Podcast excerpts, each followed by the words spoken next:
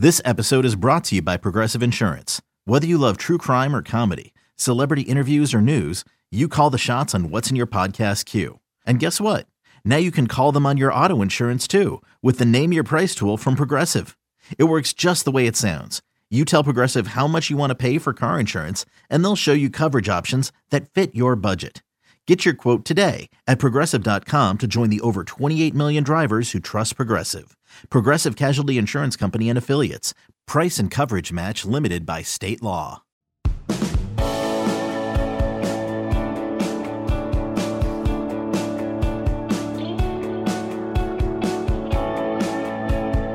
All right, welcome to Late Kick is live. It is Tuesday night, November 2nd, the year of our Lord 2021. Make sure you know where your kids are in Austin, Texas tonight. One of them walks the streets of Austin with a bloody stump of a hand and tire marks on their back. And I'm going to tell you where both of those injuries occurred in just a few minutes. Most of you know. If you're not, wildest story of the college football year, nay, decade, coming out of Austin last night. But we've also got college football playoff rankings that are hot off the presses, so much so that Colin, the paper feels warm still. That's how recently these were placed in my hands. So we've got to talk about that. It's a jam packed show tonight. We are high atop downtown Nashville. It is Tuesday, so of course we've got to do predictions tonight. We're headed to College Station Saturday, and we're talking about Auburn at Texas A&M tonight. We're going to give you a full preview and prediction. I've got two more best bets to put on the Ramen Noodle Express. So we've got all that to discuss. I've got several playoff takeaways, as I told you, and we got to go back to Gainesville, Florida. Second time in a week that we're doing a segment on Dan Mullen, and yet we've got to because things keep changing down there. And I'm not so sure that my feel may not be a little off, or maybe the feel I've had to this point may not have been a little off. So we're going to talk about all that. You got to make sure you're following on Twitter and Instagram for like 15 different reasons. At Late Kick Josh. Make sure you're following there. Happy Election Day. Polls already closing on the East Coast, but we all know one poll that is still very much in the news, and that is Pole Assassin. Where were you last night? Where were you? Because I was online, as you tend to do right before you go to bed, and a story starts to break. And if you're watching on YouTube, there's a thumbnail here that we could not get cleared through human resources that I'm showing you on the show anyway, because we're live and what can they really do? No one's in the building this late at night. You see the thumbnail here that we really wanted to use. And for that matter, I tried to get a live monkey on the show tonight. I certainly tried to get Pole Assassin. I don't think we're legally allowed to get the kid involved in the story I'm about to tell you, but we went to great lengths to make this show worth your while tonight, and yet we could not pull any of it off. I couldn't get the monkey a security clearance downstairs. Also, the Nashville Zoo didn't want to work with us. What does all this mean? This has nothing to do with college football. Oh, but it does. If you missed it last night, quickly, can I do this in one breath, Colin? Let's see. Jeff Banks used to be special teams at Alabama. Now he's at Texas. Left his wife. He's with a stripper, excuse me, exotic dancer named Pole Assassin. She's got a monkey. She performs with the monkey. The monkey has its own Instagram. Her name is Gia. The monkey, as it tends to do when trick or treaters come over to a football coach in a stripper's house for Halloween, bit one of the trick or treaters. And then the kid just gets totally annihilated by Pole Assassin on Twitter last night because Pole Assassin is not having any of it. You're not going to impugn the good you know what name of Pole Assassin. And so she said the kid was trespassing. So, somewhere in Austin, Texas tonight, a child walks the streets with, like I said, a bloody stump of a hand. That's from the monkey. And tire marks on her back. And that's from Pole Assassin, who double crow hopped and threw that kid right under the bus on Twitter last night. I don't even know where the kid is. We have not heard comments from the kid, the parents, the monkey, none of them. All we did was we saw a video from Pole Assassin. And so as this is all unfolding last night, I'm thinking to myself, do I own a stuffed monkey? Because if I did, I'd just put it on the set and not say a word about it tonight. Well, I don't. Colin didn't either. So that's one upset. The second thing was, what can I reasonably get away with on this show tonight? And since I am an employee of Viacom CBS, the answer was not nearly as much as I wanted to be able to get away with. So then the third question was could we get Pole Assassin live? No, we cannot. And we got too much to talk about tonight anyway. So the fourth thing that I arrived at is boy, I'm glad I cover this sport. Because in the NFL, when you have scandal that happens, it's always serious. You can't ever have fun with it. You know, when is the last time that a coach's stripper girlfriend had a monkey that attacked a trick or treater in the NFL? You get what I'm saying? Like, whomst amongst us hasn't experienced that a time or two at the college level? This game is great. Not always great for everyone involved, mind you, but it's great nonetheless. So, with that out of the way, and trust me, this will be your authority to keep you up to date if and when information breaks on the Pole Assassin front. Let's get to the playoff rankings because they were just revealed in the last hour. And boy, do I have some thoughts here. And judging by my screen right here to the immediate right of me, so do you. So, the college football playoff rankings, I got them in my hand here. They're fresh off the presses. Jesse has been feverishly five states away from us up in Connecticut working on making the graphics. There you see the top 10. If you're watching on YouTube, it's Georgia, Bama, Michigan State, Oregon. That's your top four. What an interesting field that would be right now. And then you got Ohio State, Cincy, Michigan, Oklahoma, Wake Forest, and Notre Dame. So that's your top 10. My initial thoughts here I was surprised, just like the rest of you, that Oklahoma was all the way down at number eight. I don't necessarily have a huge issue with it, but I was surprised by it nonetheless. Now, obviously, that's kind of a moot point slash mute point, depending on how much you want to emphasize the vowels there, because as we all know, Oklahoma's got several more opportunities coming up. If anything, this is a net positive, not only for college football, but it's a net positive for Oklahoma. I mean, Lincoln Riley, what have we talked about with Oklahoma the entire year? As we watch them sleepwalk after sleepwalk after sleepwalk, they don't come out of the gate hot enough. They don't play in second half or first halves the way they play in second halves. Well, if Lincoln Riley can't come up with something the old natural way, the good old fashioned way in house to motivate his team, just let that screen do it. Just let those committee guys do it. And so Oklahoma at eight, it doesn't hurt the Sooners. It may help them. But also, here's what I want to know the standard that was used to push Oklahoma all the way down there to number eight, if that is maintained across the board, who's it going to cost? That's first. And then, secondly, who's it going to benefit down the stretch? So I'll get back to that in just a second. The other thing I wanted to talk about right there in that top five, I think it was, is Oregon is indeed over Ohio State. I was doing Big 12 radio today with Dusty and uh, Eichert out there, and we were talking about that very thing, about whether the Ducks would be ahead of the Buckeyes.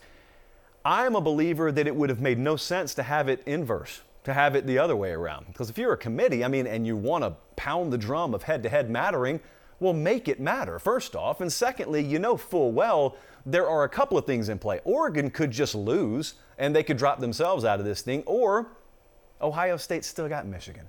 Ohio State still got Michigan State. Ohio State may still have a Big Ten championship game. So they have several bits of criteria, data points, if you will, still coming up to where if they clear all the hurdles, you're going to be able to look at that camera if you're that committee member and you're going to be able to say, yes, true enough, and this would be in December if this were said, yes, true enough, Oregon did beat Ohio State. But that only comes into play, that head to head metric, if we're in a tiebreaker scenario.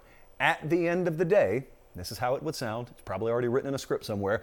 We thought Ohio State overcame the necessity for us to even in, interject that head to head metric. Okay, that will happen down the stretch, which brings me to my next question about Oregon. They're at number four. They should feel really good about that. Everyone wants to know if the ceiling has been placed on Cincinnati, and I'll touch on that in a second. Look, I want to know what the ceiling is on Oregon. Because Oregon, as much as you feel good about being there in that four spot right now, I don't know that Oregon controls their own destiny, which is kind of counterintuitive if you go by past initial rankings that we've had put out there. Normally, if you are a Power Five team and you're still in the race for your conference title and whatnot, and you're put there in the top four, normally it means you control your own destiny. I'm not necessarily sure that's the case with Oregon. So, as much as Oregon looks good there at number four right now, they probably still need some folks behind them to start losing. That rearview mirror situation right now, though, it's, re- it's kind of ridiculous. There's some really good teams back there, which brings me to really the biggest takeaway I had, and that is I wonder how many of these teams really control their own destiny. I, sure, we can say it about Georgia, we can say it about Bama, uh, we can say it about Michigan State. Good for the Spartans, they're at number three. I don't know that we can say it about Oregon. I do know we can say it about Ohio State. We, at the moment, cannot say it about Cincinnati. We can say it about Michigan. And by control your own destiny, I mean like if you win the rest of your games, I will virtually guarantee that you're in the playoff no matter what happens elsewhere. Either because your resume will be one of the four best or because in process of finishing undefeated, you have beaten teams in front of you and knocked them out. I think Oklahoma certainly controls their own destiny. But then there's this interesting gap because I don't think Wake does, and I'm in the minority, I think, on that. What do you guys think about this? I'd be interested to see the comments. I'm a believer, as I've told you for a few weeks now, that Wake is this year's G5 team. even though they're in a Power Five conference, even though they could go undefeated, for the record, I don't think they will. Think they may lose as early as this weekend against North Carolina, where they are an underdog, point spread wise, by the way. But let's just, for the sake of argument, say Wake were to go undefeated. Would they be in? That's an undefeated conference champ, Power Five. It's never been left out before. I think this would be the first time that you could see that. Because I'm telling you unequivocally, I'm not putting Wake in, nor is that committee putting Wake in above Bama or Georgia if Bama wins in Atlanta. So those two are in. Uh, Michigan State or Michigan, for instance, if they were to win out, they're going to be in. And I'm telling you, I don't think Wake's going over Oregon. Especially, let's just say Ohio State were to win out and Oregon wins out. Ohio State's going. Oregon's a Pac 12 champ with a win on the road against one of the playoff teams. They're going. Wake's not automatically in this just because they're an undefeated Power Five. And I'm telling you, that's hard to process for you because you've never heard that before. I'm telling you for the first time, we're sitting in a unique situation where a Power 5 team could get the G5 door slammed in their face treatment. Now, for the record, Cincinnati is also in a position where that could happen to them. I'm going to talk about Cincy more in just a second. But here's what I want to talk about. Let's get out of the top 10 for a second. Let's go all the way past Notre Dame. Let's go all the way past even Oklahoma State. May you start with Oklahoma State. This 11 through 15, what stands out to you about this? For the record, if you're listening on pod, Oklahoma State, Baylor, Auburn, A&M, and Brigham Young. I specifically want to focus on 11, 12, and 13. Could every single one of those teams still have a reasonable path to the playoff? Oklahoma State and Baylor, they both still got Oklahoma. In a theoretical scenario, if they just keep winning, both of them would have a shot in the Big 12 championship game. So they're already fairly highly ranked. They would have very impressive wins down the road. So I think Oklahoma State and Baylor, they're way off your radar. I mean, Baylor's got Oklahoma coming into town next week if they can get past TCU Saturday. And they're about a touchdown favorite on the road, and the model really likes TCU for the record. If they could get past the Horned Frogs, that sets up a showdown in Waco. And I don't know how many times those three words in succession have come out of my mouth, but showdown in Waco we may very well have this time next week and I've never been to a game in Waco. So let me put that little tease out there. I've had a flat tire in Waco this year. I have never been to a football game in Waco. And I would like for one of those things never happen again and the other to happen for the first time. Could I please direct your attention to the team ranked 13th right now? That would be the Auburn Tigers. Auburn 6 and 2. A lot of you dismissed them wholesale because the two lost teams never made the playoff. I think it's very foolish to assume that we have uh, a natural border on everything that could ever happen with just seven year sample size. You know, it could be that in the ninth year of something we could see a first, or in the 14th year we could see a first. Obviously, a two loss team is eventually going to get in here. I was talking to Colin as he and I were watching this happen. We were watching it happen real time. And um, I looked and I said, Colin, I think, and I said, hold on, hold on. Colin, I really think, oh, hold, let me gather my thoughts again. Colin, yeah, I think Auburn controls their own destiny. And you know what? I'm right. If the Auburn Tigers win the remainder of their games, they will be in the playoff. And I don't care who they have to kick out of the way to put Auburn in the playoff. Yeah, they'd have two losses. You know who else they would have beaten down the stretch? They would have beaten number 14 A&M on the road. They would have beaten number 2 Alabama in Jordan Hare and they would have gone to Atlanta and beaten number 1. If you think in your right mind that that team's going to beat 14, 2 and 1 with the impressive resume they already have and get left out, I don't care if they have two losses, guys. Auburn controls their own destiny. Auburn controls their destiny more than some of these teams in the top 10. I actually think Auburn controls their destiny more than undefeated Wake Forest does. Now, you make sense of that as you will because you think apples to apples, they're both Power 5 teams. It's not apples to apples because the ACC this year is not a Power 5 conference. I know what the helmet sticker says, I know what the TV check says, and I know what history says. I also know what these eyeballs say. Your most impressive win to date is on the road at Virginia. Let me hit you with some knowledge about the ACC. You tell me what these odds would have been in the preseason. If I tell you we are going to get to November and the first playoff rankings are going to come out, and there are going to be three ACC teams ranked in the top 25, and neither of them are going to be named Clemson or North Carolina.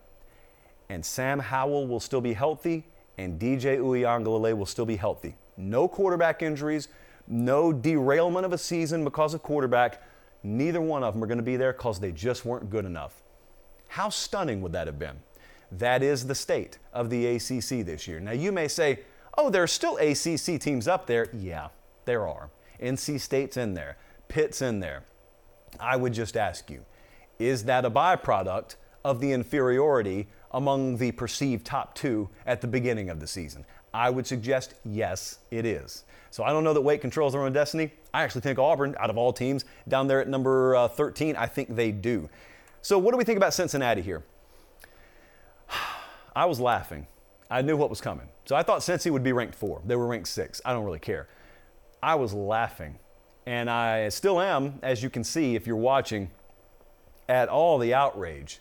And I had a lot of people hitting me up saying, I guess you were wrong, weren't you? No, I'm, I, I don't know that I was. I mean, it has happened before. Uh, for the record, if anyone's saying I'm wrong, what they are insinuating, or referencing at least, is I have sat here for several weeks, the whole season really, and I've told you I believe if Cincinnati goes undefeated, they will be in the playoff. I haven't said they control their own destiny. What I have said is there are two things in play. Number one, if they go undefeated, they'll have a good enough resume where if the second thing happens that I expect to happen, pay close attention to this one, kids, and that is chaos in November, I think enough of the dominoes will fall ahead of them to where they can get in. The first thing they got to take care of business on. The second thing, that's what has me laughing. There are no, well, outside of Georgia, and maybe even including Georgia, there are no transcendently elite teams in college football this year. I don't think we have a single one. To assume after an October full of chaos and a September full of chaos that we're going to arrive in this sea of tranquility in November when the stakes are the highest and teams are the most vulnerable and there's the least margin for error and we've got young quarterbacks all over the place on these contending teams. If you think that all these teams, all this chalk is going to cruise right through Thanksgiving and beyond, I think you're kidding yourself. Cincinnati may also fall victim to what I'm talking about here, but certainly I would bet a lot of money that sometimes out of necessity, because they'll play each other, but other times just out of the stakes in play and the relative vulnerability of some of these top teams, there will be more huge upsets. You may not have even seen the biggest upsets of the year yet. So if Cincinnati goes undefeated, you look right now and you say, well, you see that team, that team, and that team ahead of them. That means that we've seen the ceiling of Cincinnati. Yeah, if all those teams win out, you have. Who told you they're going to win out? Not me. I don't think they're going to. I think you're going to see several of those teams fall, several meaning more than one. So I think more than one of them are going to fall. So those are the initial playoff thoughts here. Uh, biggest surprise, Oklahoma. And I think uh, the other surprise to me, and maybe I just had to see it uh, for it to register with me, I really think Auburn controls their destiny. I think that's my other biggest takeaway. I think an undefeated Power Five in the top 10 does not, and I think a two loss Auburn at 13 does. So that's where I am on that. And I'll tell you where I'll be Saturday. I will see the Auburn Tigers Saturday. Could this be bias? Could I just be trying to curry favor with the Auburn administration? No, but sometimes I can anticipate what the comments are going to be, and so I just want to make the comment ahead of time. And I grew up close to Auburn, so it, it could just be War Eagle. I could have a little orange and blue tramp stamp on my lower back, and that could be what's up right now. Or it could just be what I really believe. One of the two, maybe both, somewhere in between, I don't know. But I'll finish what I was going to say. I'm going to be in College Station Saturday, which means we are going to be in the heart of SEC country at what I think is the biggest game of the week, and that is Auburn at Texas A&M. And you know who else is going to be there? Our Academy representatives. Yes, I got the heads up yesterday. Our Academy Sports and Outdoor representatives, the ones that personally facilitate all the wonderful things that we get to show and, and showcase, I guess, and also give away in the best of cases, going to meet them there Saturday. Which means for you, probably some more free stuff to give away down the line, but also that means we get our usual southern sea of Academy sports and outdoor equipment and tailgating needs and all that stuff met. And it happens in the South all the time. But when I went to East Lansing last week, what I loved is, as I was telling you guys, a couple of you came up and said, There's no academy where I live but I do have academy.com. So that's the encouragement here. This is our only partner. It is our big partner. It's the partner that makes the show free for you. Academy Sports and Outdoors. You're getting ready for Christmas. You're getting ready for the holiday season. You're going to have to buy new stuff anyway. A lot of you tailgate every weekend. The weather's changing. Your needs change. That's fine. you're going to buy it anyway. We all know that. Even I know that. Even I have to buy a few new things in the fall, and I hate spending money on anything. But Academy Sports and Outdoors, it makes it a little easier because I'm helping myself out and I'm helping the show out. And in that case, for me, it's redundant. But in your case, you can kill two birds with one stone there. So, academy.com if you can't get in there in person, Academy Sports and Outdoors if you can't get there in person. Whatever you do, make them your one stop shop, which they are for all of your tailgating and just general life needs at this point. Introducing the Two Way V4, where groundbreaking fuel cell technology meets fresh foam cushioning for the ultimate performance. With fuel cell, each step feels explosive, delivering unparalleled energy return. Paired with fresh foam, experience maximum comfort throughout the game. Its lightweight textile upper offers support and breathability without sacrificing agility. Whether you're hitting the clutch shot or locking down the opposition, the Two Way V4 gives you the tools to play at a high level. Learn more and purchase the Two Way for yourself at newbalance.com. Okay, picture this. It's Friday afternoon when a thought hits you. I can spend another weekend doing the same old whatever, or I can hop into my all new Hyundai Santa Fe and hit the road. With available HTRAC, all wheel drive, and three row seating, my whole family can head deep into the wild. Conquer the weekend in the all new Hyundai Santa Fe. Visit HyundaiUSA.com or call 562 for more details. Hyundai, there's joy in every journey. Okay, uh, let's move on. We have predictions coming up on that game. That's going to be probably about five or six minutes from now. But boy, we got something to talk about again. Again, I don't like repeating segments over and over again. I haven't even done two LSU coaching search segments uh, back to back. But Dan Mullen, Dan Mullen, Daniel Mullen in Gainesville, Florida. I think I may have been wrong about the status of Dan Mullen at Florida it feels like it's getting sour really quick. It feels like the expiration date was about two days ago, and you're risking it, and you think that milk will still be good for my cereal tomorrow morning. But at this point, instead of two days, it's like four days old, and we are really risking it right now. And Dan Mullen is really skating on thin ice with hot blades right now. And so, where I may have been wrong is I just assumed that even if the bottom fell out, he was going to be okay this year. There would have to be changes made come December or January on the staff. And that may very well be the way it works out, because let me state very clearly I myself am still not at the point where if I had the lever here and I could pull it and Dan Mullen's gone, I am not pulling that lever. If I'm Scott Stricklin, the AD down there, I'm not suggesting that I'm ready to make that move.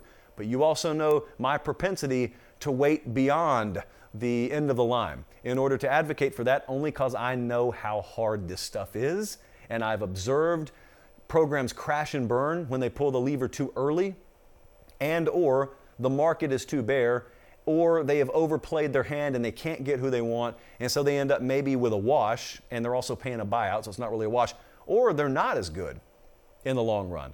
So i'm not there yet but i don't run florida. So i think dan mullen and scott stricklin i think they're okay but it doesn't really matter if your team quits on you. And I'm not saying they have. We're going to find a lot about that out Saturday when they go to South Carolina. But the fan base is mad to irate, and they have reason to be. And we have spoken on this program about the expectations at Florida. And there was someone down there, I'm not going to call him a clown, I'm just going to say I disagreed with the particular take that they gave because you can be a good, reasonable, smart person and just say something I don't agree with. It has happened. Believe it or not, that does happen. Someone down there a few weeks ago said maybe the expectation level is just too high. The expectation level is not too high at Florida. It is not too high at all. If it's been done there before, there's reason to expect it to be done regardless of the staff. And if that thing that you want, title contention and elite recruiting, to name two things, if those things aren't being done, it's not a Florida problem. They didn't strip away the ability of Florida. It's just the guy wearing the headset right there is not getting it done.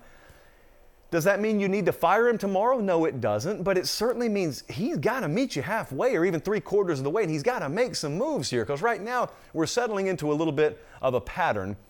And I say that I don't think you need to pull the lever or hit the dump button. I say that only because I still see the potential for an eight win season, nine if you win a bowl game. They could go nine and four. And that would be all well and good. And then you get into the you get into the winter months and you make the staff changes, and he's got to make several of them. He'd be okay then. I think Dan Mullen would be okay then. But you and I both know there could be something else in play. And that something else could be that team coming out of the Georgia game could be lifeless. They could be gutted. Uh, it could be a fractured locker room. I'm not in there. I'm not giving you any firsthand accounts. I'm saying we've seen that happen before. And if they are in that state of mind, then nothing's off the table. They go to South Carolina Saturday. They're like a 19 point favorite. They could lose. They could lose the game outright. I'm telling you, that will be Super Bowl mode for South Carolina and Shane Beamer. Don't think for a second Florida couldn't lose that game. They lost as a bigger favorite at home last year to LSU. It could absolutely happen. Uh, and if that were to happen, if they're in that state of disrepair, I don't assume they go to Missouri and win. I don't assume they beat Florida State. What I'm saying is, Florida should win every game remaining on the schedule. There is also a total disaster scenario that could be in play. And at that point, I don't know what saves Dan Mullen. Here was my fear, and where I'm changing my perception here is I think my fear in 2020 is being validated more and more. To recap, my fear was Dan Mullen wanted out. He wanted to go to the NFL. I think that was pretty apparent from everybody involved. The only question was, is he going to have a shot? And I think he thought he was going to get that shot. And I think he handled himself that way and carried himself that way and acted that way last year. He was the senior in high school. I don't have to worry about the consequences. I'm not coming back. And then he had to come back and he had to repeat 12th grade. Well, my fear was that people would not forget that down there. And my fear was also it was going to be very hard for him to fully check back in and that program to fully check back in. They never have. This program's not checked back in. And I don't think it's just a raw personnel issue, although players are at the heart of it at the end of the day and not having enough of them. My fear is that that's being realized. That's the first thing. The second thing, and this is where we got to play a clip from yesterday, I think it was, at Dan Mullen's press conference, and this really just triggered a whole firestorm. Now, in a second, Jesse's going to run the sound for you. And here's what's happening. You're going to hear the question. But to tee it up, when the Georgia Florida game ended Saturday, remember on the Sunday show, I played you that clip from Kirby Smart. And Kirby Smart essentially just yelled in your face, I recruit 366 days a year. If they could let me, I'd do it 366. You've always got to be recruiting good players, beat good schemes, blah, blah, blah. Kirby Smart basically just kind of professed what his philosophy on football is, which is always what it should be if you're at one of these jobs. That is the lifeblood. Make no mistake about it, that is the lifeblood. So, with that being the backdrop, a lot of folks subsequently had already started to, and then after that sound, they really started to talk about again the difference between the way Kirby Smart approaches things at the University of Georgia and the way Dan Mullen approaches things at the University of Florida. There's the perception, and I think it's born out of reality, that Mullen does not prioritize or care about recruiting nearly as much as guys like Nick Saban and Kirby Smart. And what aggravates Florida fans is they have the ability to recruit at that level if they had the right guy in the driver's seat. They don't, at least to match that kind of recruiting energy. So, with that context, now we're going to play you the clip of what happened yesterday, and then I'll react to it coming back. Uh, Coach, the topic of recruiting has come up a lot the last couple days from a few angles. Uh, is a different approach needed for the, the level no. of consistency? Well, we're, we're in the season right now. We'll do recruiting after the season, and when it gets to recruiting time, we can talk about recruiting. Sounds good. Okay. Uh, Next question. So Dan Mullen hates recruiting. I mean, the dude hates it. He does not like it. Dan Mullen is an NFL coach who happens to be in college. See, the reason Mike Tomlin shot those LSU rumors down so quickly the other day, and he had done so behind the scenes long before that, trust me, is because he's not interested in recruiting. Andy Staples had a good article in The Athletic today about why Chip Kelly, when given the option of Florida or, or UCLA, chose UCLA. He didn't want any part of this recruiting deal down here. Uh, Matt Campbell, I do not think you'll ever see him in the SEC. He doesn't want any part of recruiting down here, and that's fine. It's not for everyone. A lot of NFL guys would not try their hand in college because they're not interested in recruiting. It's not for everybody. That's fine. Here's the difference none of those guys are coaching in the SEC. Dan Mullen is. And Dan Mullen is not just coaching at, with all due respect, Missouri. Dan Mullen is coaching at what should be a perennial powerhouse. You should be having to take backup options because Florida came in and took your top option. That's what recruiting at Florida should be. Instead, it's the other way around. And I would suggest to you, we were talking about this in an editorial meeting the other day, I would suggest to you that recruiting down there hasn't even been as good as it appears on the surface. Because there have been classes now in the transfer portal most recently where Florida's been willing to roll the dice on guys that may be high risk academic casualties or health wise, there may be some red flags on them that you don't know about and they're still rated high, and Florida's gotten them. They haven't panned out, but they got credit for them in the recruiting rankings and whatnot. Florida hasn't even been as good as they've appeared, and they haven't appeared to be elite at any time. And so that's where they are right now. Now, a lot of folks took that quote and they ran with it. And true enough, some people miscontextualized it. So here's the problem the problem was not in a Florida fan or me just observing neutrally, listening to Dan Mullen and the words that came out of his mouth. The problem with what Mullen said yesterday was not that he said something and it got miscontextualized. Look, you can even admit folks miscontextualized him. The problem was if you took the miscontextualized version of what Dan Mullen said, i.e., I only recruit a certain time of year. I don't really prioritize it like Kirby Smart does. He can live his life. I'm going to live my life. If that were actually what came out of his mouth, the results would match it. That's the problem. The problem was not that someone mischaracterized what he said. The problem was the mischaracterized version matches what reality is right now in the world of recruiting and thus on the field for Florida. And so what's going to happen? Like, what's going to change? Because outside of a severe staff overhaul, nothing's going to change. Dan Mullen is who he is. He's a really good football coach. He is a really good cook who has no interest in going and buying the ingredients.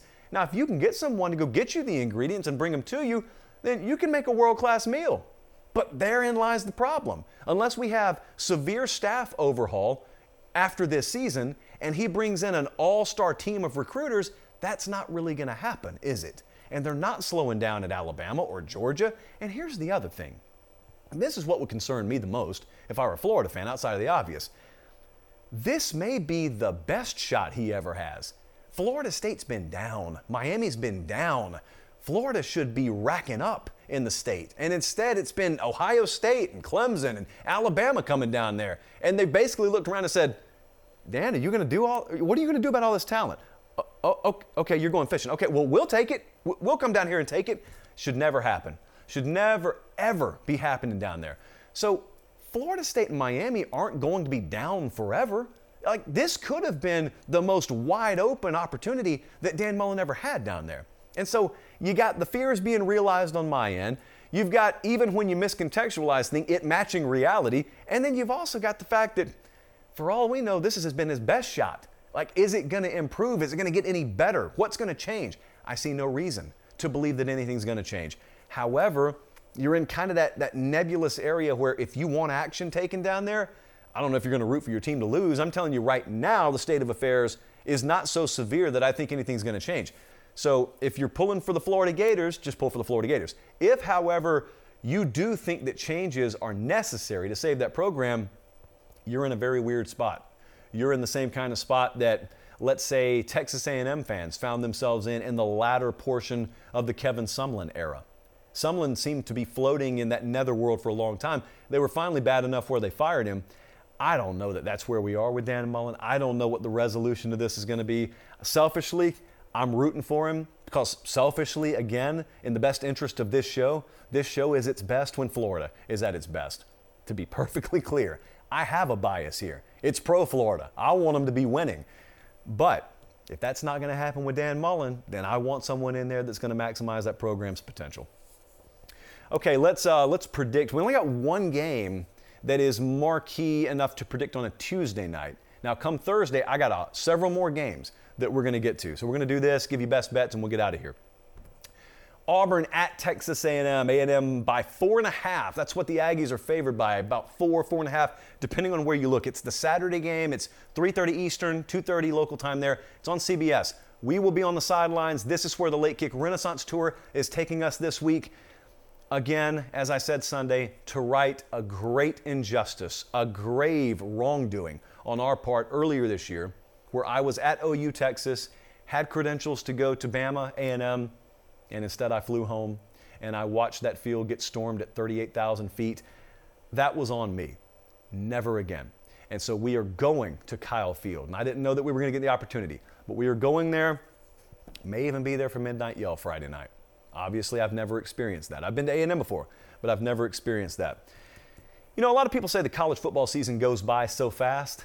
Well, no, it doesn't. I want you to go ask Bryan Harsin or Jimbo Fisher, how fast the season has gone by.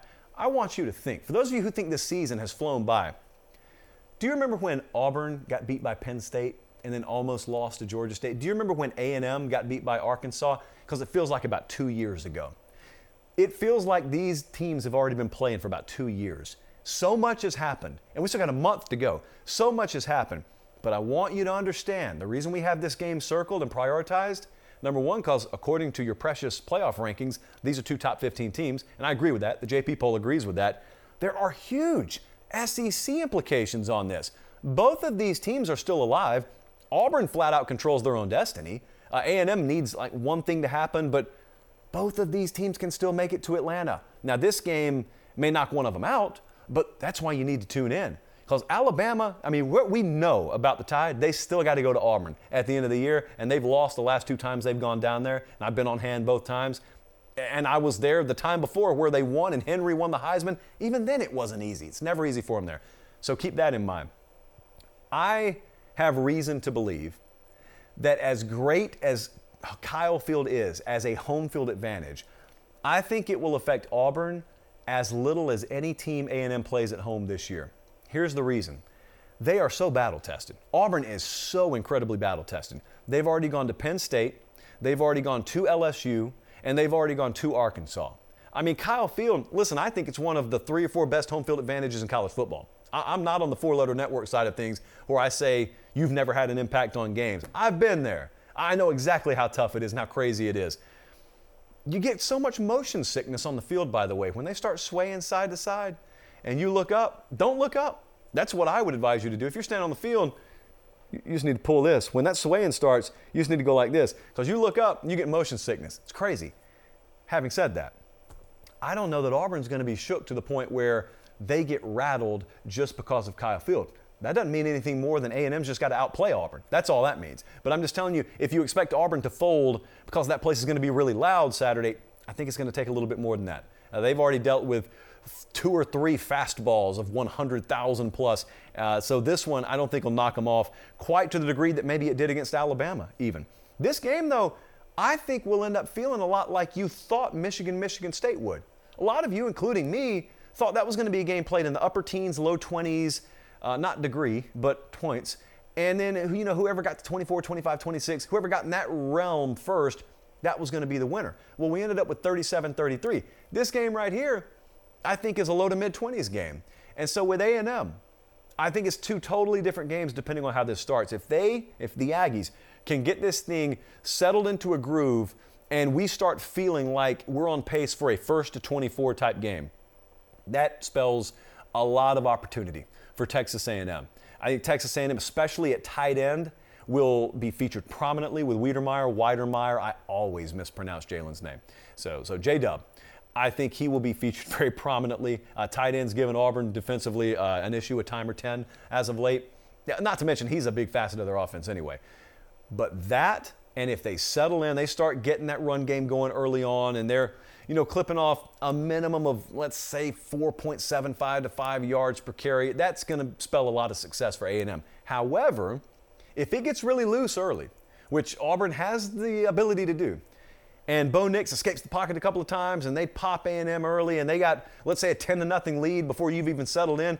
If they do to the Aggies what Michigan did to Michigan State last week, then all of a sudden you're looking at a game that could quickly turn into a different style fight than A&M really wants. And all of a sudden you're talking about a game that could get into the 30s, which I don't expect, nor do you expect. But then again, what did we expect last week versus what we got? So Bo Nix for several reasons, I think ends up being the key facet here. The Auburn ground game is how they plan on winning. That's how they plan on being there in the fourth quarter.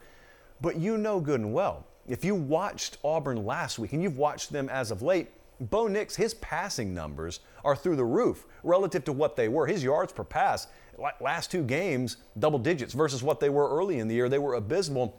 But you need some more context on that. If you've watched Auburn, you know this is not a traditional three, five, seven step drop and let's go through our route progression and boom, 15 yard out, 20 yard slant over the middle. That's not what's happening. What's happening is they're winning the best way they know how right now, and that is changing the launch point or they're moving the pocket or plays are breaking down, and that's where Auburn's receivers are the best. they're not necessarily all world. In fact, it's a subpar receiver room when it comes to how you draw a play up on a grease board. They're just not overly special athletically. But when plays break down, there is no receiver room in America more adept at making things happen when that pocket changes and moves and when plays break down than Auburn. And that's what A&M's working on all week. It's a lot easier said than done, just the whole keep Bo in the pocket thing. But that, those popcorn droppers, uh, a phrase that we coined last week, those, along with a healthy dose of this Auburn ground game, which Bo Nix will also participate in, that'll be the key. The biggest roadblock that I have in figuring this thing out, and I'm about to show you what the model thinks, the biggest roadblock I have is interpreting last week against Ole Miss. Our buddies over at College Football Nerds, they did a really good job pointing this out both in a video and on Twitter. And we, we telegraphed this. It's why we picked Auburn last week. The dynamics that were in play, how badly Ole Miss was beat up coming in, and how rested Auburn was, and they had the home field advantage. It was a purely dynamics based pick last week, and that's why we took Auburn as our best bet.